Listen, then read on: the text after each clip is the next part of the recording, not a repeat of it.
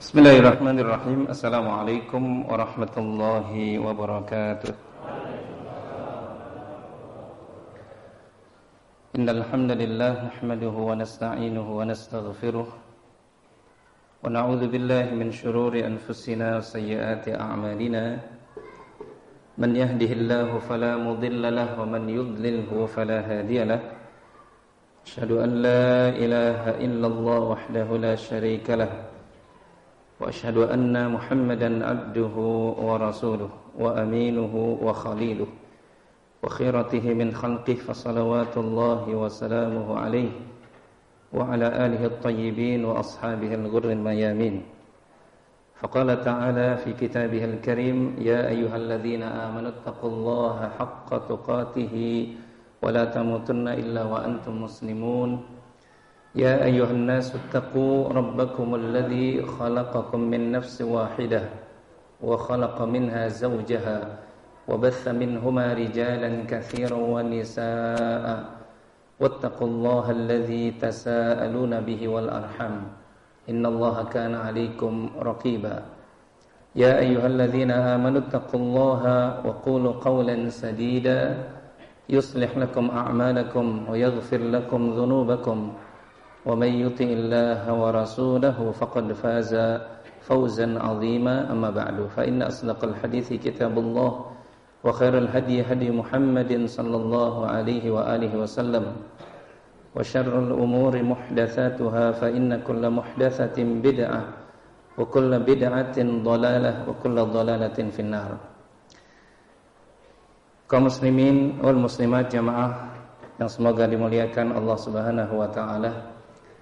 Senantiasa kita memuji Allah dan bersyukur atas sekecil apa pun nikmat yang Allah masih berikan kepada kita, terutama nikmat iman, nikmat Islam, nikmat sehat wal afiyah dan juga nikmat kemudahan-kemudahan dalam kita beribadah kepada Allah Subhanahu wa taala. Kalaulah bukan Allah yang meringankan setiap langkah kita untuk senantiasa datang ke masjid-masjid Allah. Kalaulah bukan karena kemudahan dari Allah, sejenak kita duduk untuk mentadaburi ayat-ayat Allah dan juga sunnah-sunnah Rasulullah sallallahu alaihi wasallam, niscaya mungkin kita sudah jatuh pada perbuatan yang mendatangkan kemurkaan Allah Subhanahu wa taala. Maka yang namanya bersyukur itu kata para ulama adalah al-i'tiraf. Yaitu dia seorang hamba mengenal, mengetahui ala husnillah, kebaikan-kebaikan Allah Subhanahu wa taala. Jadi seorang yang tahu bahwasanya ketika seseorang itu diberikan nikmat sehat, maka itu karunia Allah Subhanahu wa taala wajib disyukuri. Itu berarti dia bersyukur. Ketika seorang itu tahu bahwasanya Allah memberikan nikmat kemudahan dalam beribadah kepada Allah SWT maka dia terus meminta kemudahan itu kepada Allah. Rasulullah SAW senantiasa mengajar kepada kita Allahumma a'inni ala zikrika wa syukrika wa husna ibadatik. Ya Allah bantu kami ya Allah. Tolong hamba ya Allah Agar hamba bisa senantiasa berzikir, bersyukur Dan beribadah yang baik kepadamu. Jadi kita senantiasa menyadari bahwa kita ini makhluk yang lemah. Musuh kita tidak terlihat. Sehingga kita butuh bantuan Allah Subhanahu wa taala. Maka istiqomah itu berat jemaah. Istiqomah itu apa? Berat. Kalau bukan pertolongan Allah Subhanahu wa taala, niscaya kita sudah terkena macam-macam fitnah. Ya, duduk di tempat-tempat yang mendapat kemurkaan Allah Subhanahu wa taala atau kita melakukan perbuatan-perbuatan yang tidak bermanfaat untuk akhirat kita. Semoga Allah Subhanahu wa taala kumpulkan kita pada malam hari ini di dalam majelis ibadah kepada Allah Subhanahu wa taala. Mudah-mudahan Allah catat dia sebagai catatan amal salih, ya Allah jadikan dia sebagai mizanul hasanah kita di yaumil qiyamah kelak nanti. Amin. Allahumma amin. Alhamdulillah pada malam hari ini kita dipertemukan oleh Allah Subhanahu wa taala dalam kajian kitab seorang ulama besar yang bernama Al-Imam Bukhari rahimahullahu taala dan insyaallah kita akan bahas kitab ini bab demi bab pada pertemuan-pertemuan hari ini dan juga yang akan datang insyaallah.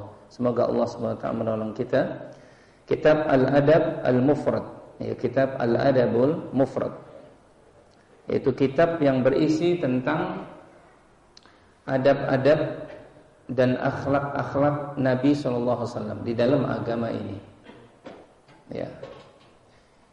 Jadi ternyata kita tidak mengenal sekedar perkataan al-ilmu qabla al-qaul wal amal. Ini sering kita dengar. Ilmu itu sebelum kita berkata dan sebelum kita beramal. Tapi jangan lupa al-ilmu ma'al adab. Ilmu itu pun harus dilapisi dengan adabnya. Ya. Jadi makanya pentingnya ilmu demikian jamaah. Karena ini juga menjadi dalil dari Al-Imam Bukhari rahimahullah taala ketika menyebutkan di dalam surah Muhammad surah yang ke-47 ayat ke-19 ketika Allah tabaraka wa taala berfirman Fa'lam annahu la ilaha illallah wastaghfir li dhanbika walil mu'minina wal mu'minat maka ilmuilah olehmu bahwasanya tidak ada ilah yang berhak disembah dengan sebenar-benarnya kecuali Allah Subhanahu wa taala. Dari sini kata beliau bahwasanya ilmu itu sebelum kita berkata, sebelum kita berbuat. Karena memang agama ini dibangun di atas ilmu. Qul hadhihi sabili ad'u ila Allah ala basiratin ana wa man. Kata Allah Subhanahu wa taala, katakanlah ya Muhammad, terangkanlah kepada manusia. Inilah jalanku, ai ad-dinul Islam. Inilah jalan agama Islam. Ad'u ilallah. Aku menyeru kalian ke jalan Allah, bukan ke jalan kelompok, bukan ke jalan partai. Bukan ke jalan jamaah tertentu, tidak, tapi agar manusia itu mentauhidkan Allah Subhanahu wa taala, agar manusia itu bersujud hanya kepada Allah, agar manusia itu beristighfar, bertasbih, bertahmid hanya untuk Allah Subhanahu wa taala, agar manusia itu menjatuhkan tawakalnya, kerinduannya, ketakutannya semuanya kepada Allah Subhanahu wa taala. Itu dakwah Nabi sallallahu alaihi wasallam. Jadi dakwah yang benar itu bukan mengajak manusia untuk kepada jamaah tertentu. Dakwah yang benar itu bukan kepada partai tertentu, jam'iyah tertentu bukan, tapi dakwah yang benar ilallah. Mengajak manusia mengenal Allah Subhanahu wa taala sehingga kemudian dia hanya beribadah hanya kepada Allah Subhanahu wa taala. Ala basiratin di atas basirah. Yang kata para ulama di atas ilmu. Jadi agama ini ditegakkan di atas apa? Ilmu. Tidak boleh agama itu karena ikut-ikutan atau bahkan karena tradisi masyarakat. Tapi agama itu qala Allah, qala Rasul. Apa yang Allah Subhanahu wa taala firmankan dan apa yang Rasulullah sallallahu alaihi wasallam tuntunkan. Nah, ini baru agama. Ya. Maka jamaah yang semoga dimuliakan oleh Allah Subhanahu wa taala, sebelum kita berkata dalam perkara agama ya harus dengan ilmu. Sebelum kita beramal harus di atas ilmu. Ya, apakah Allah Subhanahu wa taala menuntunkannya dan apakah Rasul sallallahu alaihi wasallam mencontohkannya baru kemudian apa? Ini yang disebut sebagai agama. Bahkan sebagian ulama menyebutkan kalau bukan itu itu berarti omong kosong. Itu berarti apa? Omong kosong. Dia berkata tidak ada dasarnya, dia berbuat tidak ada dasarnya tuntunannya, berarti perbuatan semuanya itu jadi sia-sia. Qul hadhihi qul hal nunabbiukum bil akhsarina a'mala. Kabarkanlah, maukah aku kabarkan kepadamu ya Muhammad, kata Allah taala, siapa orang yang akhsarina a'mala, orang yang amalnya rugi.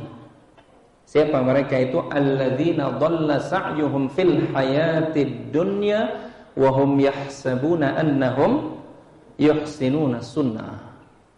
Yaitu orang-orang yang selama hidup di atas dunia ini dhalla sa'i. Amalnya itu sesat. Ketika mengomentari ayat ini Al-Imam Ibnu Katsir rahimahullah taala menyebutkan perhatikanlah lihat ancaman dari Allah Subhanahu wa taala bagi orang-orang yang beramal tapi tidak pernah mencontoh dari Nabi sallallahu alaihi wasallam. Ini rugi amalnya. Puluhan tahun atau mungkin ratusan tahun dia beramal tapi tidak pernah ada dalilnya dari Quran, tidak pernah ada contohnya dari Rasul sallallahu alaihi wasallam, maka dia menjadi dolalah. Dia menjadi kerugian yang nyata.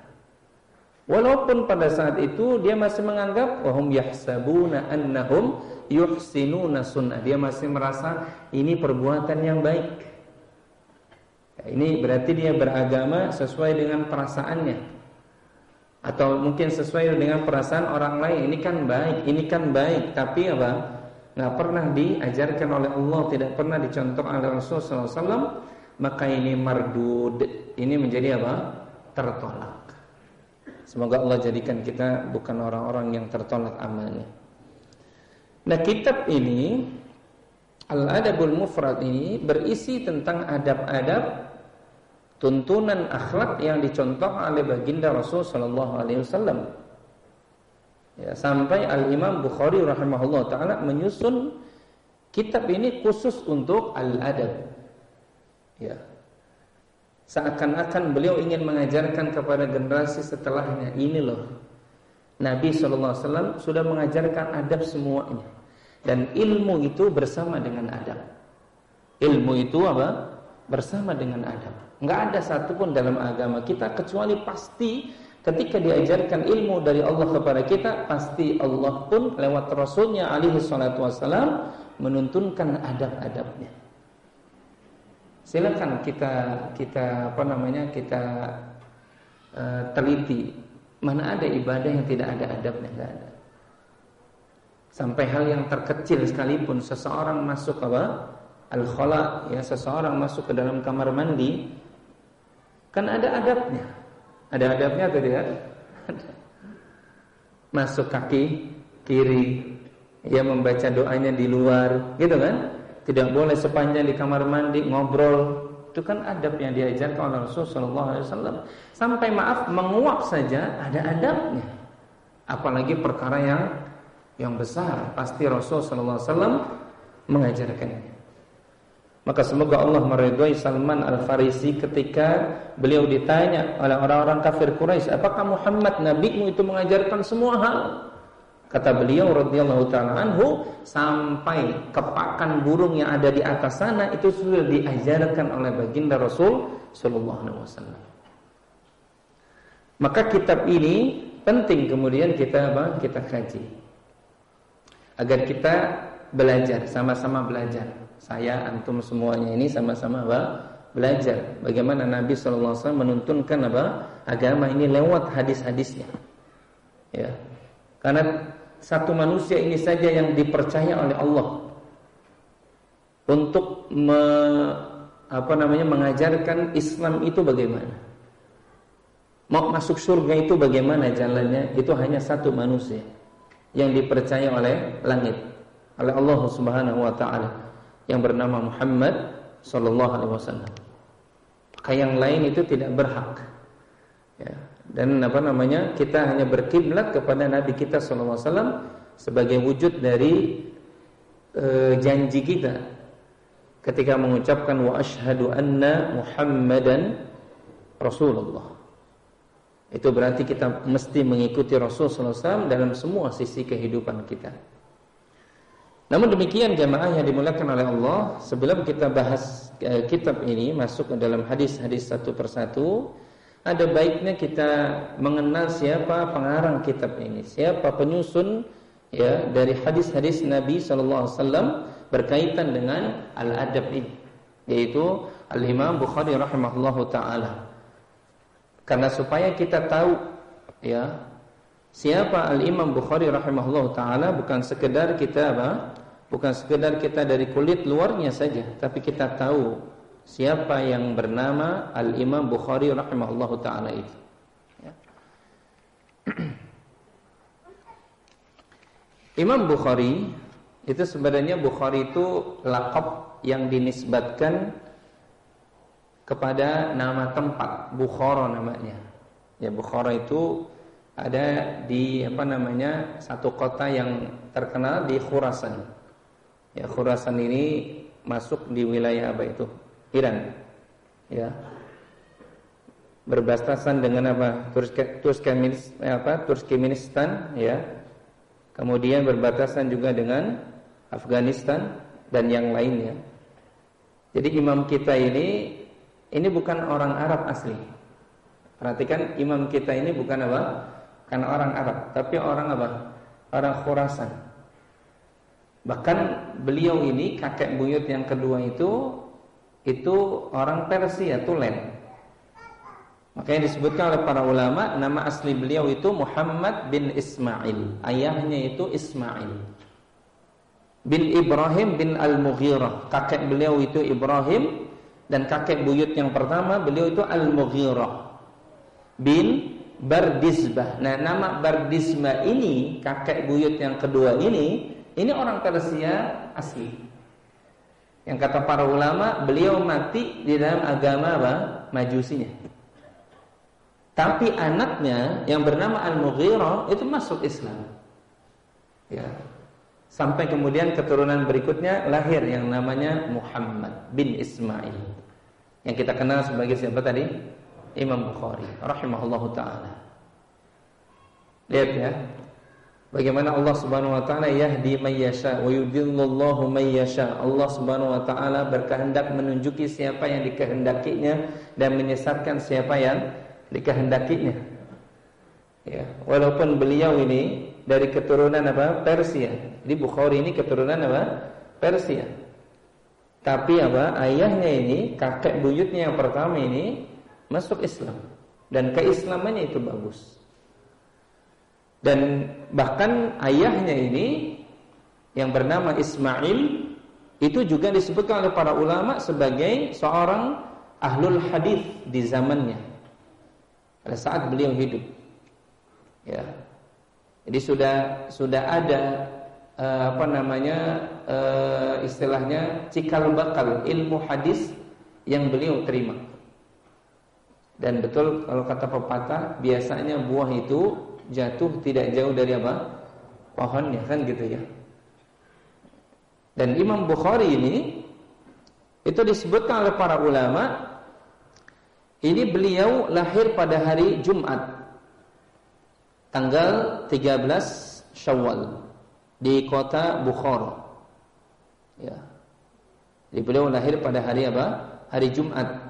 Itu yang seperti yang dikemukakan oleh Al-Hafiz Ibnu Hajar rahimahullahu taala di dalam kitabnya beliau yang terkenal apa namanya Fathul Bari, syarah kitab eh, apa namanya Sahih Bukhari.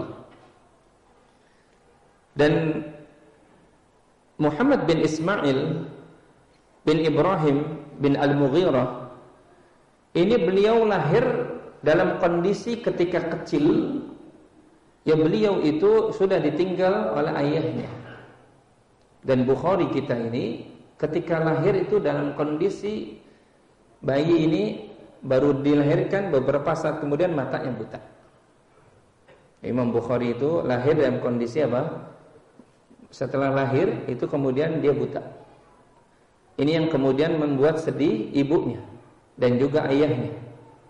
Maka ibunya terus berdoa kepada Allah Subhanahu wa taala agar anaknya ini dibukakan lagi matanya.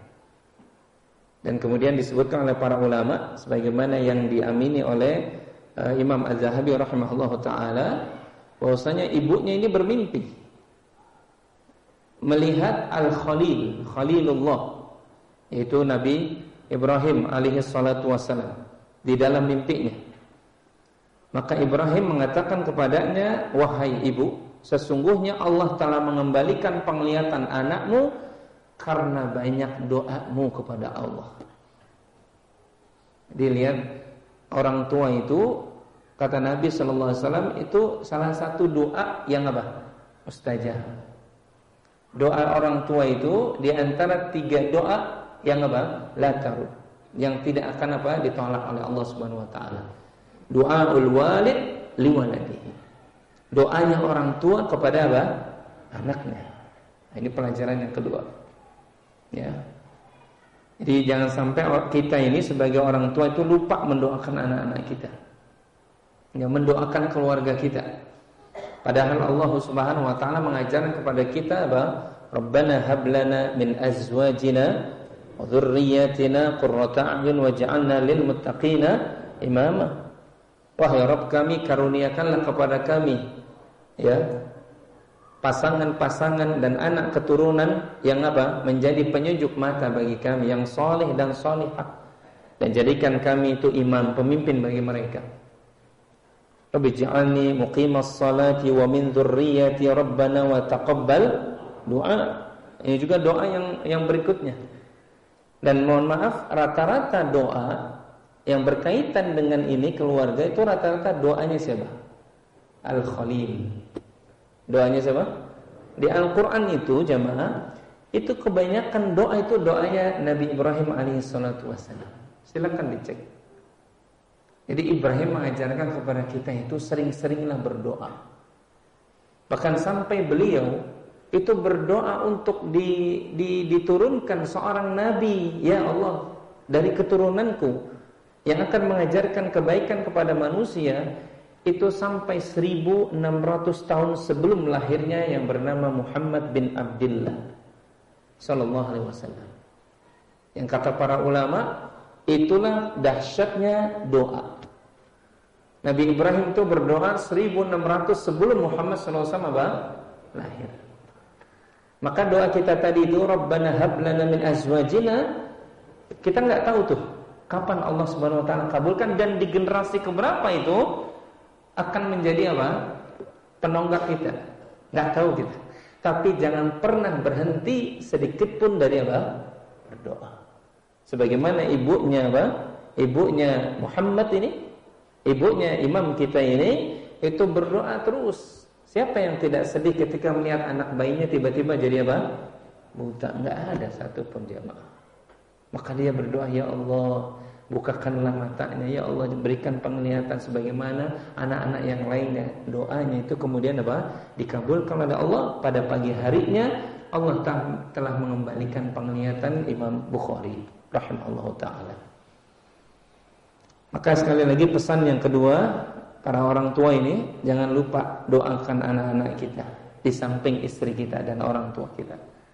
Ya karena mereka itu aset berharga kita bukan sekedar maaf di sini, tapi yang paling yang paling penting adalah di akhirat nanti. Doakan mereka orang apa anak-anak kita itu menjadi generasi yang soleh dan solehah, kuat imannya, kuat sunnahnya, ya senantiasa membela agama, membela sunnah Nabi Wasallam itu keluar dari lisan para orang tua ini. Nah ini e, berkaitan dengan e, kelahiran beliau. Kemudian berkaitan dengan apa namanya pencarian ilmu yang dilakukan oleh Al Imam Bukhari rahimahullah taala itu disebutkan di sini bahwasanya Imam Bukhari ini umur-umur kurang dari 10 tahun itu itu sudah suka menghafal hadis. Ya, beliau sudah suka apa? Mahabas hadis. Bahkan di umur 10-11 tahun itu beliau bisa menghafal puluhan ribu hadis di luar kepalanya. Maaf, hafal hadisnya itu nggak seperti kita. Ya, hafal cuma banyak, cuma matannya saja. Tapi beliau hafal matannya sekaligus apa? Sanat-sanatnya. Sampai kepada Rasulullah sallallahu alaihi wasallam. Ini Imam Bukhari. Dan itu umurnya apa? Umurnya apa? Kurang dari 10 dan Allah kasih ilham mencintai apa? Menghafalkan untuk hadis Nabi Shallallahu alaihi wasallam. Sebagaimana disebutkan ya di dalam satu apa namanya kitab ya Muqaddimah Al-Qastalani bahwasanya beliau mengatakan aku diberikan ilham oleh Allah untuk menghafalkan hadis saat aku masih di bangku sekolah. Ya, di bangku sekolah kayak kita ini.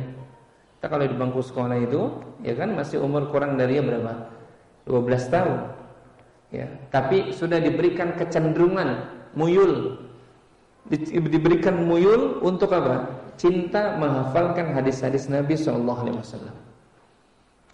Dan memang kecintaan beliau itu tidak lepas juga dari apa? Peran ayahnya. Tadi sudah disebutkan ayahnya beliau itu pemuka ahlul hadis di zamannya. Walaupun beliau tidak banyak meriwayatkan hadis ayahnya ini, tidak seperti anaknya. Dan biasanya memang kalau anak itu harusnya lebih baik dari siapa? Guru, eh, murid itu harusnya lebih baik dari siapa? Iya, ini memang disebutkan para ulama harusnya begitu. Ya, Lihat apa namanya? Nanti kita ketahui salah satu guru salah satu guru Imam Bukhari dalam masalah hadis itu adalah Imam Ahmad bin Hanbal. Tapi ketika apa namanya orang tahu siapa Bukhari dan siapa Ahmad bin Hanbal rahimahullah taala itu mereka kalau dihadapkan dua wajah ini pada diri seseorang pasti banyak manusia memilih Imam Bukhari dalam masalah hadis murid lebih tinggi, lebih cemerlang daripada apa? gurunya. Betul atau tidak? Pada dia mantul, ya kan? Imam Malik punya murid siapa? Muhammad bin Idris Asy-Syafi'i. Siapa yang lebih masyhur? Imam Syafi'i. Siapa yang lebih kuat apa namanya dalil-dalilnya? Siapa? Imam Syafi'i. Gurunya siapa? Imam Malik. Itu ya. Jadi seperti itu jemaah. Ya, di mana anak ini itu masya Allah lebih luas wawasan hadisnya daripada ayahnya sendiri. Tapi pengaruh ayahnya itu disebutkan dalam sejarah itu karena Imam Bukhari tumbuh dalam belajar tentang hadis ini dari apa? Ma'isyah ayahnya yang masya Allah halal semuanya. Ketika tadi disebutkan Imam Bukhari itu ditinggal mati oleh ayahnya waktu masih kecil, sebelum kematiannya ini ayahnya ini Ismail ya bin Ibrahim ini mengatakan kepada keluarganya, aku tidak pernah tinggalkan satu speser pun dirham kecuali semuanya itu halal. Dan tidak satu pun yang subhat yang aku tinggalkan untuk keluargaku. Itulah yang dijadikan modal Imam Bukhari menuntut ilmu. Sehingga ilmunya jadi apa? Jadi apa? Berkah. Ini pelajaran yang ketiga. Pelajaran yang ketiga, perhatikan semua suami atau ayah yang mencari rizki. Rasulullah SAW menyuruh kita mencari rizki dari kasab yang apa? Yang halal. Memberikan makan kepada keluarga kita dari suapan yang apa? Yang halal. Rasulullah SAW dalam riwayat Imam Bukhari mengatakan ma akala ahadun ta'aman qad khairan tidaklah seorang mukmin seorang hamba yang dia makan yang lebih baik daripada min yadi dari tangannya usaha sendiri wa inna nabiyallah Dawud alaihi salam kana ya'kulu ya min amali yadi kata Nabi SAW dan adalah Nabi Daud itu beliau makan dari usaha tangan apa? Sendiri. Jadi ayahnya Ibrahim ini itu tidak meninggalkan harta kecuali semuanya itu apa? Halal. Enggak ada satupun perkara yang subhat. Sehingga anaknya itu cemerlang. Ini salah satu sebab jemaah. Salah satu apa? Sebab bahwa seseorang itu bisa beroleh apa? Keberkahan dari Allah itu dari makanan, minum dan dari rizkinya, dari kasabnya. Perhatikan itu. Ya. Sampai Nabi pernah berpesan kepada Sa'ad bin Abi Waqqas dalam riwayat Imam Bukhari yang lainnya, "Wahai Sa'ad, ya, janganlah engkau suapi satu sendok makan kepada apa? Mulut istrimu dan anak-anakmu kecuali itu dari yang halal." Karena tidaklah tumbuh daging yang dari haram itu kecuali fannaru aula bihim. Neraka menjadi tempat yang layak buatnya. Maka semoga Allah jadikan kita orang-orang yang peduli terhadap makan dan minuman kita ini. Terhadap kasab kita. Kenapa? Karena pengaruhnya kepada anak keturunan kita. Wajar kalau anak-anak kita mungkin susah menghafal atau jangan-jangan diri kita susah menghafal. Jangan salahkan orang tapi salahkan siapa? Diri kita. Mungkin ada rizki yang masih apa? Subhat, masih tercampur bau. Apalagi kita ini hidup di zaman apa? Yang fitnahnya luar biasa jemaah. Fitnahnya luar luar biasa. Masya Allah. Sehingga semoga Allah merahmati orang-orang setiap hamba yang istiqomah untuk mencari yang halal saja. Yang haram ditolak. Karena itu berpengaruh kepada apa? Keluarganya. Sebagaimana yang dialami oleh Bukhari rahimahullah taala. Kata para ulama tidak diragukan lagi bahwa bagusnya asal keturunan Bukhari dan dan juga pemeliharaan penjagaan hartanya itu menjadi sebab terbesar Bukhari dalam menuntut ilmu. Ya.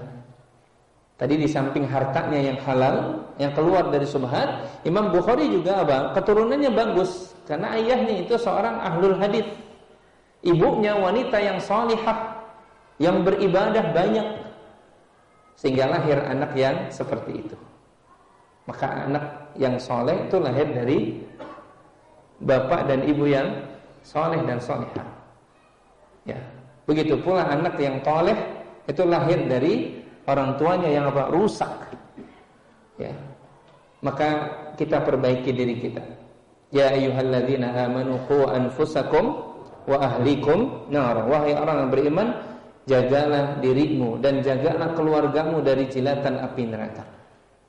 Disuruh kita apa kewajiban ini suami untuk menjaga diri kita dan juga keluarga kita dari jilatan api api neraka. Nah beliau rahimahullah taala itu sekali lagi sejak usia kurang dari 10 tahun itu sudah menuntut ilmu, sudah gandrung dengan yang namanya menghafal hadis. Ya. Bahkan beliau disebutkan di sini ketika hadir di majelis Ad-Dakhili. Ini seorang syekh yang bernama Ad-Dakhili. Ya. Jadi ketika beliau hadis eh, hadir di majelis ini, maka satu satu saat beliau gurunya ini mengatakan berkenaan dengan apa yang dibaca tentang hadis. Gurunya ini mengatakan Sufyan dari Az, dari, dari Abu Zubair dari Ibrahim. Nah, mendengar begitu, maka Bukhari mengatakan, wahai guru, sesungguhnya Abu Zubair tidak pernah meriwayatkan dari Ibrahim. Dikoreksi oleh muridnya. Tapi kata Imam Bukhari apa? Guru pun langsung marah. Apa tahunya engkau wahai anak? Gitu ya. Karena dia masih masih kecil. Ngoreksi tentang apa? Periwayat hadis. Kata Imam Bukhari apa tadi? Wahai guru Abu Zubair itu tidak pernah meriwayatkan dari Ibrahim. Ya. Kalau engkau punya kitabnya, kata ibu apa kata Imam Bukhari, coba silakan rujuk kepada kitab tersebut. Maka Orang yang mengatakan ini, guru ini, ini balik ke kamarnya. Dia buka kitabnya. Ternyata yang dikatakan oleh Al-Bukhari itu ternyata benar. Anak muda ini, anak kecil ini apa? Ternyata benar. Itu pada saat itu ketika orang nanya kejadian seperti itu, wahai apa namanya Abu Abdullah, umurmu pada saat usia, pada saat itu berapa? Kata Imam Bukhari pada saat itu kurang lebih 11 tahun di Imam Bukhari pada saat sudah mengoreksi apa namanya periwayat hadis itu dari gurunya itu umurnya baru berapa? 11 tahun. Kalau kita anak-anak kita 11 tahun mengoreksi itu salah tuh layangannya, tariknya salah. Kan gitu ya? Salah tuh, apa cara mainannya? Nah, Bukhari di umur-umur sebegitu dia sudah tahu sanatnya itu yang benar bagaimana. Ya. Bahkan Pernah ketika Imam Bukhari sebutkan dalam kitab ini, ya, ketika Imam Bukhari rahimahullahu taala itu datang ke negeri Baghdad. Ini sudah lebih dari apa? 11 tahun. Ya, Imam Bukhari apa? Sudah lebih kalau kurang kalau tidak salah sekitar 16 tahun. Imam Bukhari itu tuh sudah terkenal tentang apa? Kepiawaiannya dalam hal menghafal sanad-sanad hadis. Sampai beliau datang ke negeri Baghdad, di mana Baghdad itu ada ulama-ulama besar dan memang dari Baghdad itu lahir para ulama besar. Salah satunya Imam Ahlus Sunnah wal Jamaah yang bernama Imam Ahmad bin Hambal itu di Baghdad. Pusat pusat ilmu pada saat itu. Pusat apa? Ilmu. Ketika orang tahu Imam Bukhari mau mampir ke Baghdad karena perjalanan Imam Bukhari itu jamaah itu maaf itu sampai masya Allah ke seluruh dunia. Tempat di mana ilmu beliau raup. Karena beliau haus tentang apa? Ilmu hadis. Semua guru-gurunya itu beliau apa namanya ambil ilmu hadis dari ini. Dan jumlah guru yang diambil semua adalah para periwayat hadis atau yang mengajarkan hadis lebih dari seribu guru. Bahkan sebagian riwayat menyebutkan seribu delapan 80 guru. Ini apa namanya? Gurunya Imam Bukhari. Semuanya kata Imam Bukhari adalah orang-orang yang aku ambil hadisnya. Ya. Jadi seribu guru ya. Kalau kita kan baru satu dua guru, ya. Tapi sudah apa? Sudah merasa banyak hadis yang kita kita kita hafal. Tapi Imam Bukhari itu tawaduk sekali ya, sampai 1080 guru diraupnya ilmunya sehingga beliau dengan izin Allah itu sampai menjadi apa? Imamul muhaddithin. Imamnya para para ahli hadis. Ya. Ketika Imam Bukhari datang ke Baghdad ini maka orang-orang yang tahu tentang hadis ini berembuk. Ya. Sebelum Bukhari datang kita coba kita uji hafalannya Bukhari itu sampai mana maka ditugaskan 10 orang 10 orang itu untuk mengacak-acak apa? riwayat-riwayat hadis. Jadi 10 orang itu itu menyebutkan masing-masing satu orang itu 10 hadis. Berarti ada berapa? 100 hadis, tapi sanatnya diacak-acak. Yang hadis orang pertama ditempel ke hadis apa namanya orang yang ke-10. Begitu pula hadis orang yang kedua sanatnya ditukar kepada orang yang ke-9 dan seterusnya. Pokoknya sanatnya ditukar. Ya.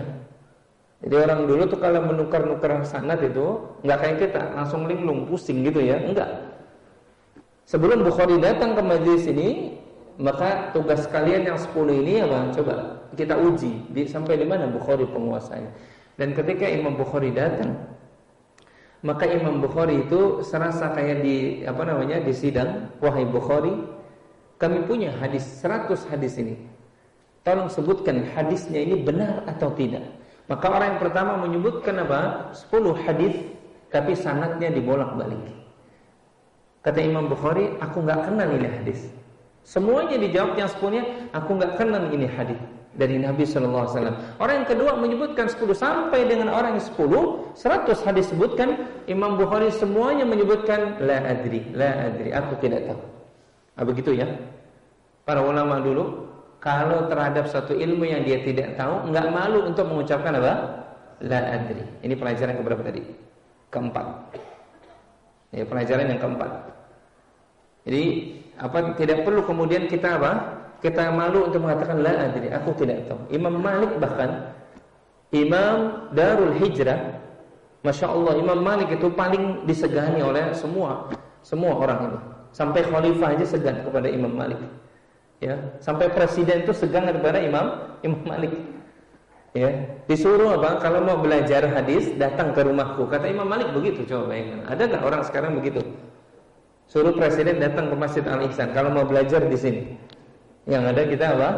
Suruh datang ke istana negara, kan gitu kan? Imam Malik itu orang yang masya Allah wibawanya itu ditakuti oleh para penuntut ilmu. Itu sampai kemudian apa namanya? Imam Malik pernah ditanya sekitar 30 atau 35 persoalan tentang agama, jawabannya semuanya la adri. Aku tidak tahu, aku nggak tahu. Kata orang, masa imam besar nggak tahu tentang masalah ini? Betul betul aku nggak tahu. Ini lihat akhlak para siapa? Para ulama kita. Kalau nggak tahu dia jawab apa? Saya tidak tahu. Karena prinsipnya dalam agama ini kalau Allah, kalau Rasul tadi. Sembarangan kita mengucapkan Allah tidak pernah mengucapkan hati-hati. Ya, Rasulullah SAW mengancam itu dalam hadis riwayat Imam Bukhari dan yang lainnya. Man kadzaba alayya ya muta'ammidan Barang siapa yang sengaja berkata tentang diriku padahal aku tidak pernah mengatakan dalam riwayat yang lainnya, falam aqul. Aku tidak pernah mengatakan begitu, tapi dia mengatakan qala Nabi wasallam, maka hendaklah dia menyiapkan tempat duduknya apa? di neraka. Kan ancaman dari Nabi sallallahu alaihi wasallam. Ya. Jadi Imam Bukhari itu semua hadisnya itu dijawab, aku nggak tahu ini hadis atau enggak. Ini bukan hadis, nggak pernah mendengar itu.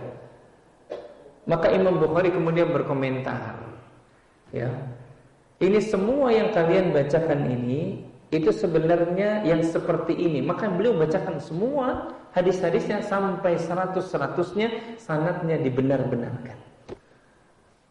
Itu menunjukkan tentang kekuatan siapa? Bukhari. Kekuatan hafalan Imam apa? Imam Bukhari rahimahullah taala. Makanya sampai-sampai murid salah seorang muridnya imam besar juga ya Imam Muslim Ibnu Al-Hajjaj ya Imam Muslim ini sampai apa mengatakan wahai guru ya aku hendak mencium apa namanya kepala sebagai bentuk apa namanya bentuk penghormatan. Kalau perlu aku cium apa kakimu ya, sampai begitu karena melihat gurunya itu luar biasa. Ainu yaitu namanya apa Muhammad bin Ismail. Yang bergerak yang dinisbatkan sekarang kita kenal sebagai Imam Imam Bukhari rahimahullahu taala.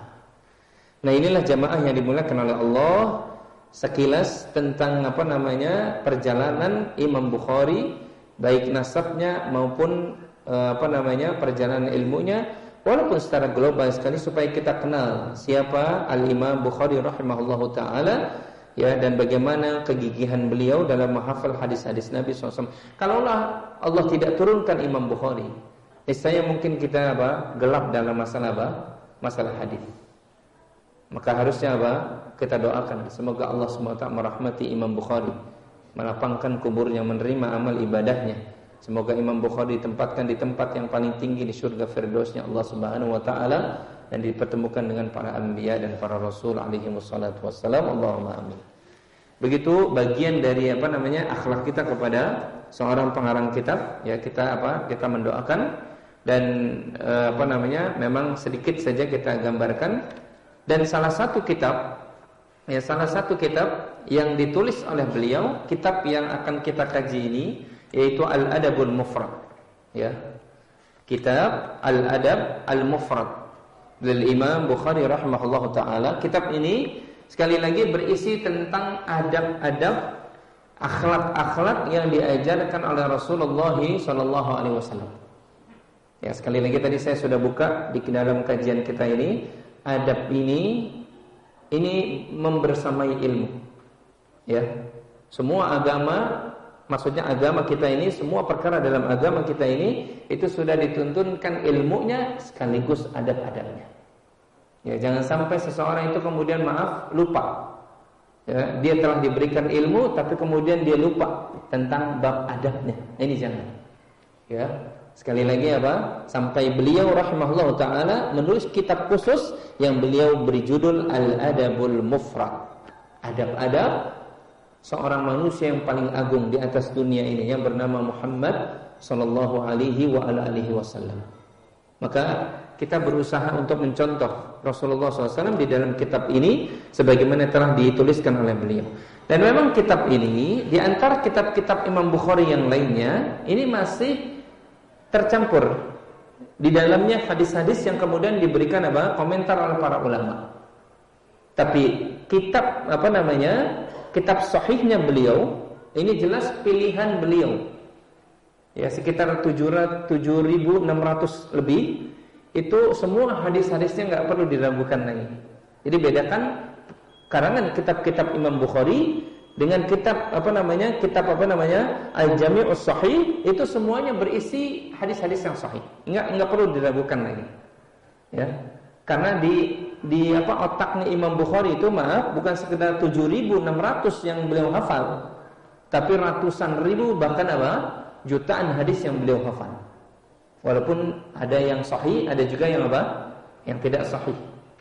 Itu dihafal oleh Imam Imam Bukhari rahimahullahu taala tapi kitab beliau Al-Jami'us Sahih ini semua berisi hadis-hadis yang sahih. Tapi di kitab Al-Adabul Mufrad itu ada hadis-hadis yang ditakhrij oleh para ulama.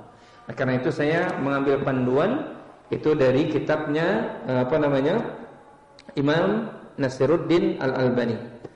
Ya, Imam Albani, ya. Jadi kitab ini e, mungkin kalau nanti antum punya kitab yang lainnya sama tentang al adabul mufrad kok nomornya kemudian loncat? Karena yang diloncat itu hadisnya tidak tidak sahih. Ya bisa difahami ya.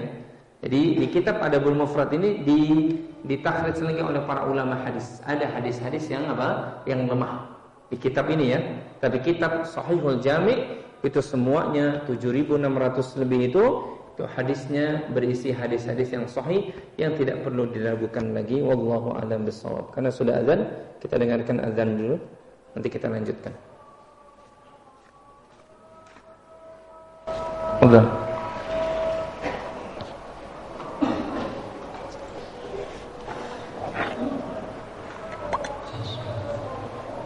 Baik.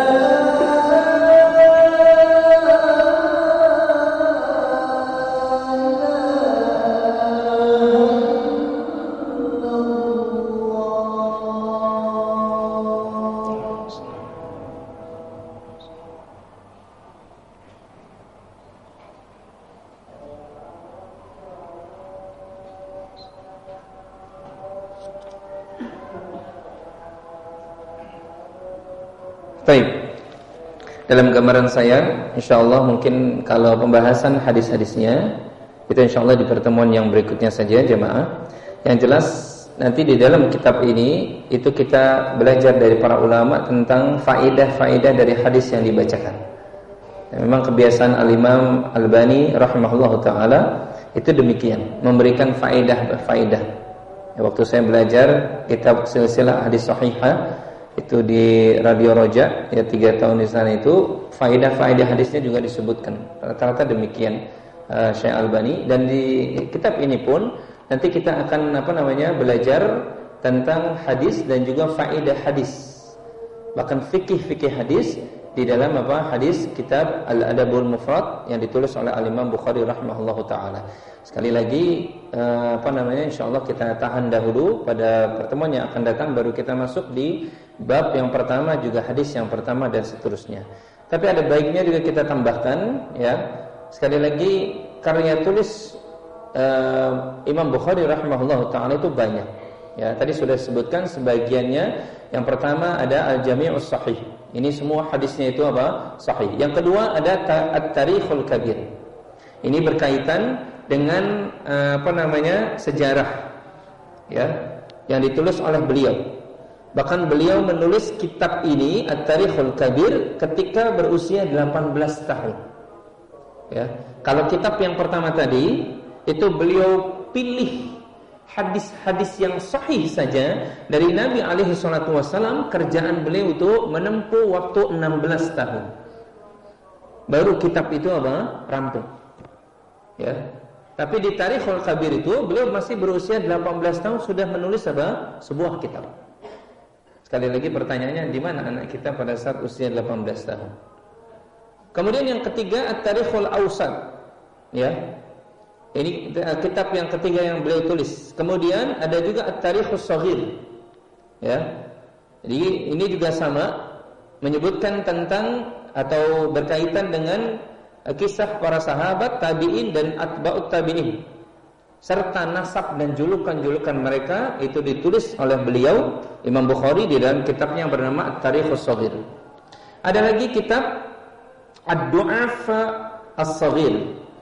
Ya. Di kitab ini Imam Bukhari itu menyebutkan nama-nama perawi yang dhaif. Ya.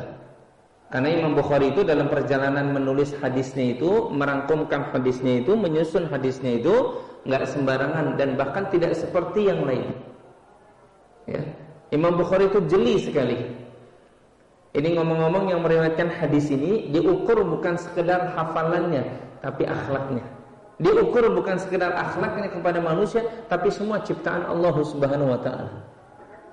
Bahkan kisah yang masyhur yang sering kita dengar ketika Imam Bukhari dapat satu hadis, maka dia cari itu orang yang meriwayatkan hadis ini benar gak dari si fulan.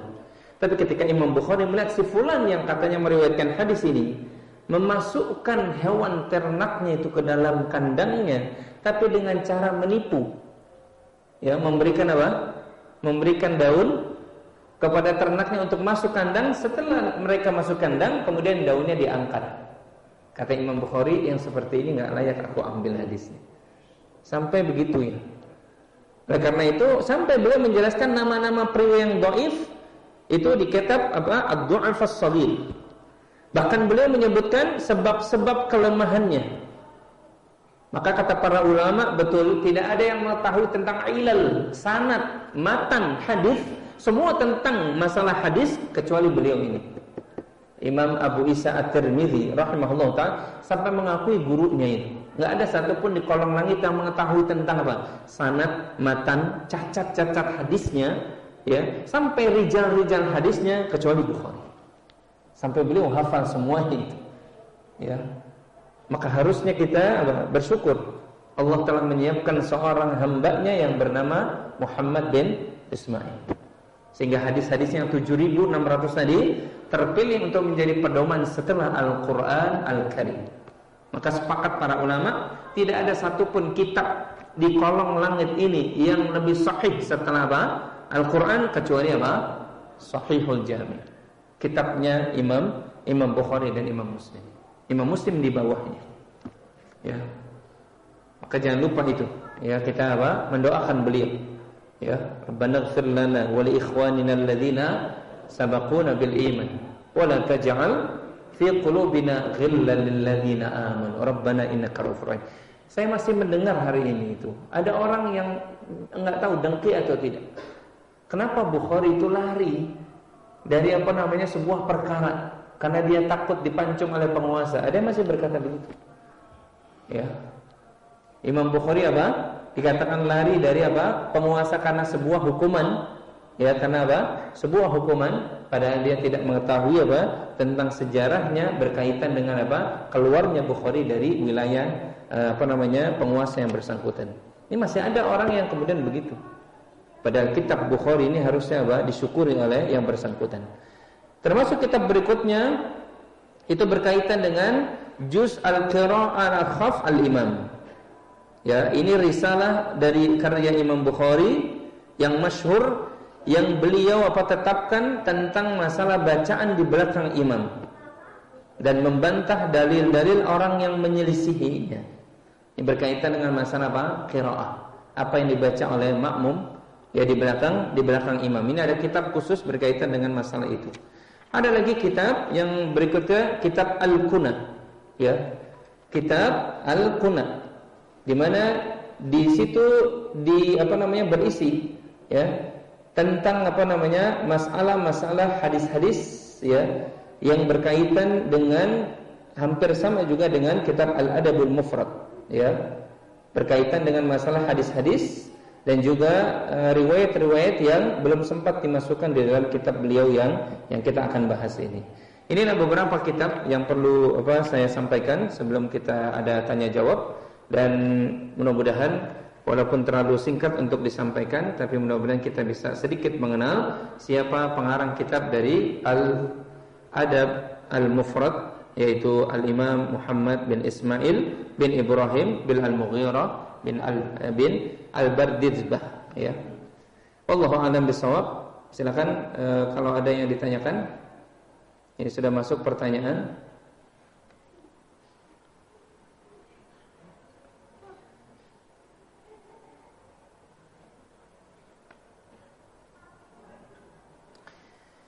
Taib. Apa maksud dari Imam Al-Bani ya mensahihkan hadis yang sudah disahihkan oleh Imam Bukhari? Sebenarnya bukan disahihkan oleh Imam Bukhari dalam artian yang disampaikan oleh Imam Bukhari dalam kitab ada ada Mufrad tadi. Ya. Dan biasa itu di dalam perjalanan keilmuan Para ulama itu biasa apa namanya mengoreksi keilmuan dari ulama yang lain berdasarkan dengan ilmunya juga. Dan itu sudah apa? Sudah biasa jemaah. Ya.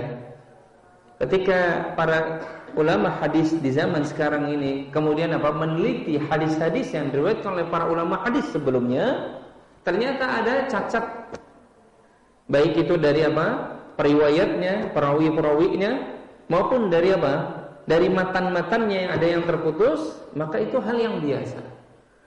Ya, bukan sekedar maaf kitabnya Imam Bukhari di dalam kitab Al-Adabul Mufrad ini, tetapi kitab-kitab hadis yang ditulis oleh Imam Tirmidzi, Imam Abu Dawud, Imam Ahmad, ini tidak semua berisi hadis-hadis yang apa? Yang sahih. Karena perjalanan kriteria sahih atau tidaknya hadis itu baru dimulai pada zamannya Imam Abu Isa At-Tirmidzi yang pertama kali memperkenalkan ini sahih, ini mutawatir, ini hasan, bahkan ini dhaif, bahkan ini mungkar gitu ya. Itu adalah Imam Abu Isa At-Tirmidzi dan beliau muridnya salah satu murid dari siapa? Imam Bukhari kita. Ya. Jadi pada saat itu maaf, Imam Bukhari itu saking ketelitiannya saja.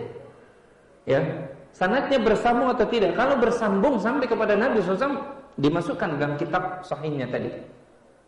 Kalau ternyata ada yang terputus, maka pada saat itu, pada saat itu, itu Imam Bukhari tidak masukkan. Ya.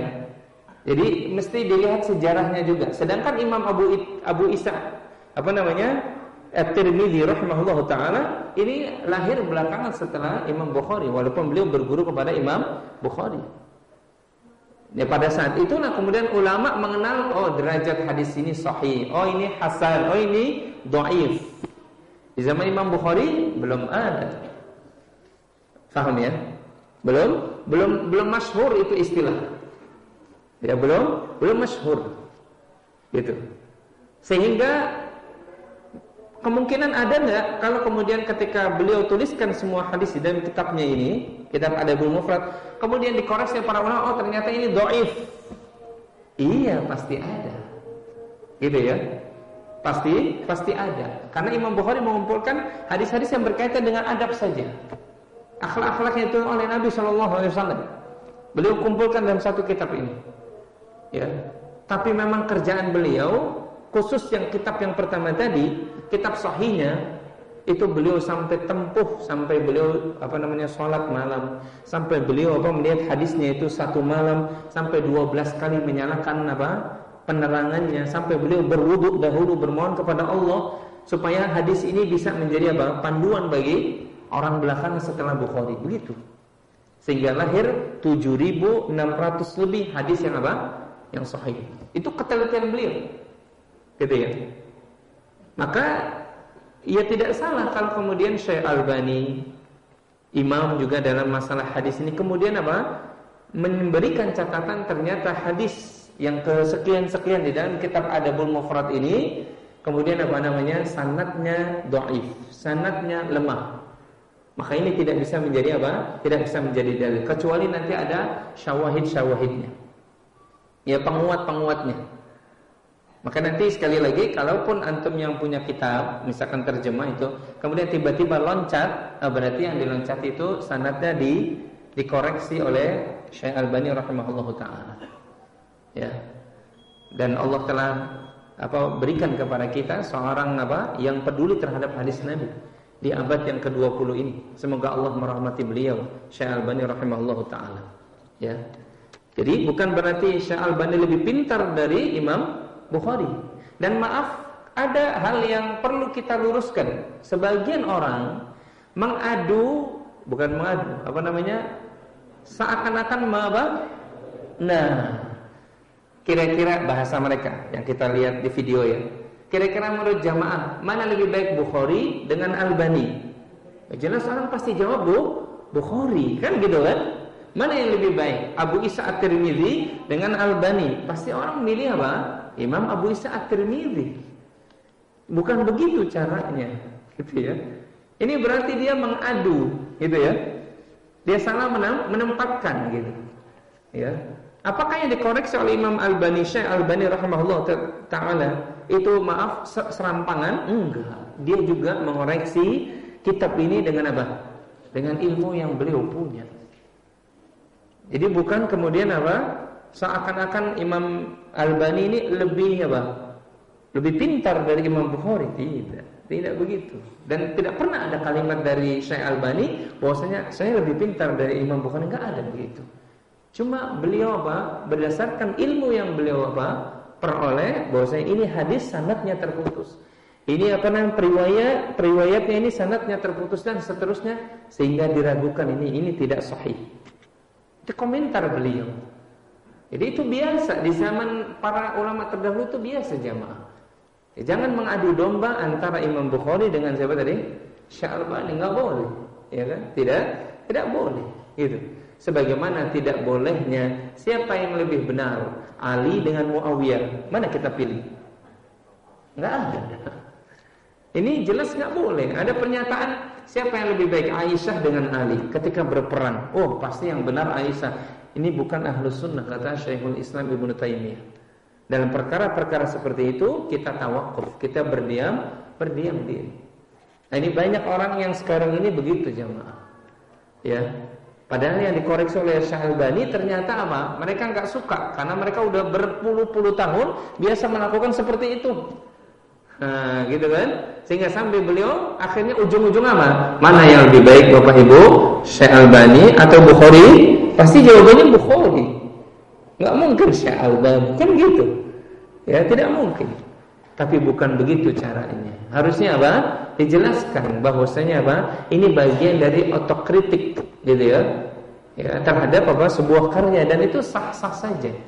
Jadi bukan berarti Syekh Albani lebih lebih pintar, lebih hafal dan lebih menguasai tentang hadis. Sampai-sampai apa? Dikatakan lagi Syekh Albani gurunya cuma paling 3 5 begitu ya. Bukhari berapa? 1080. Mana yang lebih baik Bapak Ibu? Nah jelas orang mengatakan 1000 dong. Akal mana yang mengatakan 3 lebih baik daripada 1000? Tapi digiring begitu. Ya. Giring yang saja udah salah ya kan? Si giring itu udah salah, ya kan? ini digiring lagi kan gitu kan nggak boleh ini jadi ingat bukan bukan apa namanya hal yang seperti itu kita harus apa namanya ambil ya sehingga pertanyaan yang kedua adakah hadis Bukhari Muslim Tirmidzi Ahmad yang yang sahih kemudian di imam, apa didaifkan oleh Imam Albani atau Syekh Albani? Ada. Ya. Selain Bukhari bahkan lebih banyak.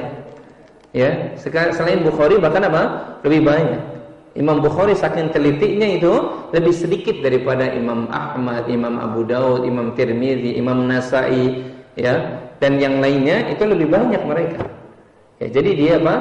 Didoifkan karena alasan apa? Keilmuan. Karena alasan apa? Keilmuan, bukan karena nafsu. Ya, bukan karena apa? Bukan karena nafsu. Demikian jamaah yang dimuliakan Allah Subhanahu wa taala. Ada lagi yang ditanyakan? Fadal. Fadal. Langsung saja.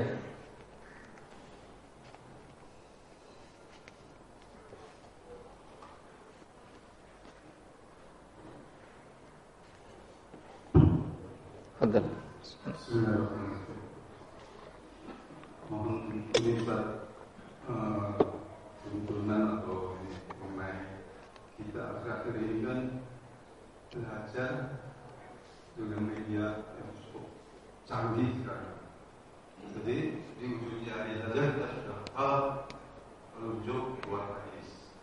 Jadi bagaimana kita ini supaya mudah menghafal hadis dan sedangkan menghafal hadis itu banyak terus terang kita alami lebih sulit dibandingkan menghafal Al-Quran itu. Nah ini bagaimana kita supaya kita bisa akan juga mudah menghafal hadis juga menghafal mudah karena sekarang kan agak putus ah dia tahu keluar dan pembandingnya ada ada yang di kebiji ini ini itu seperti itu gimana caranya kita supaya hafalan-hafalan hadis itu masih kita mudah di, karena kita biasa cuma dari aja sekarang belajar itu Iya. Terus terang jadi kelemahan satu pribadi. Iya, baik. Barakallahu fiqh. Tadi sebagian sudah disebutkan jamaah. Belajar dari perjalanan Imam Bukhari, ya. Itu gurunya seribu lebih, seribu delapan puluh lebih. Itu beliau datangi. Sehingga para ulama membuat sebuah kaidah al-ilmu yu'ta. Ilmu itu mesti apa? Didatangi. Kebanyakan kita ini tidak berkahnya ilmu karena apa? Yang mendatangi bukan kita, tapi apa? Ilmu wasiat saya buat diri saya pribadi dan juga jamaah sekalian, kita rubah mindsetnya. Kalau anak kita mau berkah ilmunya, jangan suruh ustadznya datang ke rumahnya. Faham? Jangan. Assalamualaikum Ustaz, Ustaz bisa ngajarin anak saya gak? Jangan. Harusnya bawa itu anak, Ustaz. Ustaz punya rumah Quran Ustaz punya madrasah. Ustaz punya apa? Pesantren, saya titip anak saya. Itu berarti kita mendatangi apa? Iya. Masih gak banyak yang dilakukan gitu? Ustazah ke sini Ustazah. Datang ini anak saya yang perempuan mau ngaji. Sebenarnya keliru itu. Harusnya apa? Datangi anak kita. Datangi. Karena apa? Para ulama berkahnya ilmu karena mereka mendatangi ilmu. Nah, apalagi kalau kita tinggal klek-klek begini, datang apa enggak kita? Enggak Ya. Padahal Al Ihsan deket tinggal loncat doang, masih di depannya tinggal klik saja di rumah dengerin gitu kan? Betul dia dapat ilmu insya Allah, tapi hilang banyak apa? Keberkahannya. Sedangkan ilmu itu didapat maaf bukan sekedar banyak para ulama terdahulu maaf nggak banyak yang didapat. Para sahabat mengajar kepada kita 10 saja ayat sudah dihafal, Ya, kemudian mereka amalkan dulu baru mereka terima 10 berikutnya dan seterusnya.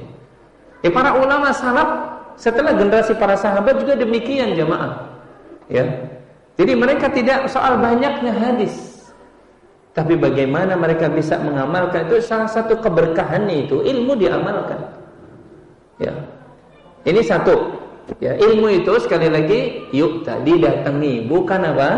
mendatangi.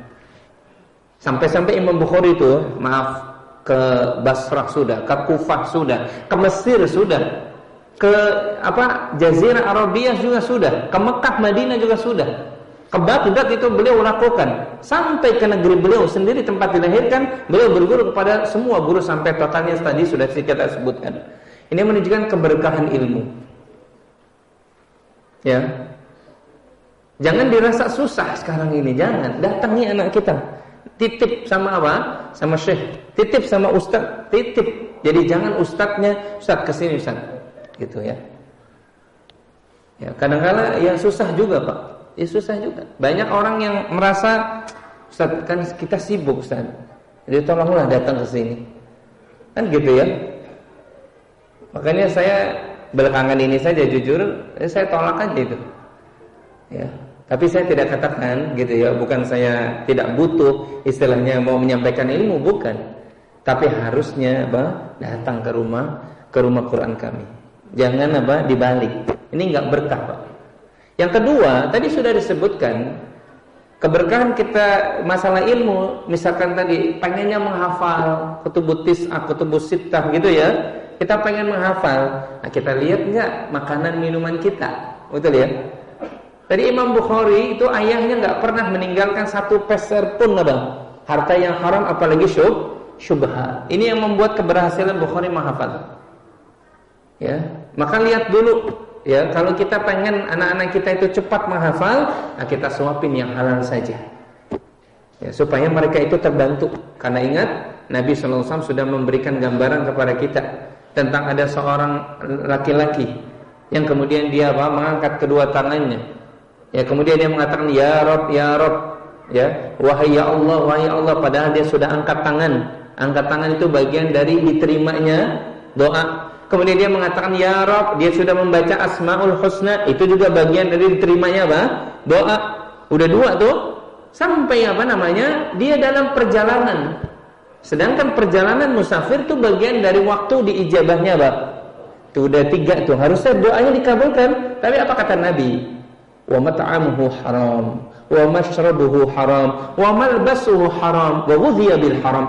Makanannya dari yang minumannya dari yang haram, pakaiannya dari semua dari yang haram. Maka kata Nabi, bagaimana doanya dikabulkan? Ya Allah Rabbana hablana ya Allah. Tapi di belakang masa bodoh lah. Amplop terima gitu kan. Ya kan? Suap terima. Ini rezeki yang enggak jelas ini dari apa ini diterima. Bagaimana mungkin doanya dikabulkan? Itu yang kedua. Perhatikan apa makanan minuman kita. Kemudian yang ketiga, menuntut ilmu ya butuh tadrij. Imam Imam Bukhari itu pernah ditanya. Ada orang yang ngadu kepada beliau, "Wahai Imam, ini kalau menghafal hadis itu susah banget. Gimana cara engkau sampai menghafal luar biasa begitu?" Kata Imam Bukhari, "Ulang-ulang." Ya. Disuruh apa? Mengulang-ulang. Ada saatnya kita membaca, ada saatnya kemudian kita mengulang-ulang, ada saatnya kemudian kita menutup kitab itu ada tadrijnya. Ya, tidak setiap kemudian kita langsung itu apa namanya ilmu kemudian kita hafal enggak. Kita baca terlebih dahulu ilmu itu. Kemudian kita fahami ilmu itu baru kemudian kita apa? ulang-ulang sehingga ilmu itu bisa apa? bisa nempel di, di akal kita. Karena Imam Bukhari mengatakan apa rumusnya cuma satu, diulang-ulang. Dan maaf, Sekali lagi Imam Bukhari itu tadi sudah sebutkan setiap malam itu selalu beliau lihat hadis-hadis yang barusan diriwayatkan sampai lebih dari 12 kali. Dia menyalakan apa penerangan. Dibuka lagi ini hadisnya benar atau tidak. Setelah itu dimatikan, dia tidur kembali. Beberapa kemudian dia nyalakan lagi, dia lihat lagi hadis yang kedua dan seterusnya sampai kemudian selama 16 tahun dia yakin ini yang sahih. Ini yang sahih sehingga disebut sebagai kitab apa? Al-Jami'us Sahih kitab sahih setelah al Al-Qur'an menjadi pedoman bagi bagi umat Islam. Mudah-mudahan ada faedahnya. Masih ada terakhir saya rasa cukup kita sudah apa namanya perkenalan kita pada malam hari ini tentang Imam Bukhari. Dan insya Allah kitab kalau antum nanti mau lihat terjemahnya bebas yang mana saja. Tapi saya pakai kitab Al-Maqsadul Arsyad yaitu uh, kitab yang ditulis oleh Imam Muhammad Nasiruddin Al-Albani rahimahullahu taala tentang apa namanya kitab uh, Al-Adabul Mufrad Imam Bukhari. Mudah-mudahan insyaallah kita bisa ketemu lagi di pekan kelima di bulan-bulan yang akan datang. Semoga Allah berikan keistiqomahan kita menuntut ilmu. Mudah-mudahan ilmu kita ini adalah ilmu yang berkah, diberkahi oleh Allah Subhanahu wa taala.